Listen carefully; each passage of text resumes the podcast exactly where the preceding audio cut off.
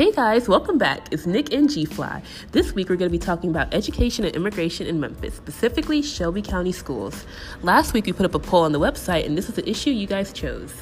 We are so glad you guys enjoyed our last podcast, and next week we might even dive into the topic of internalized racism that hinders the growth of the black male population. But we don't know if y'all are ready for that conversation. Disclaimer this podcast is not an actual reoccurring segment, but sponsors, call us.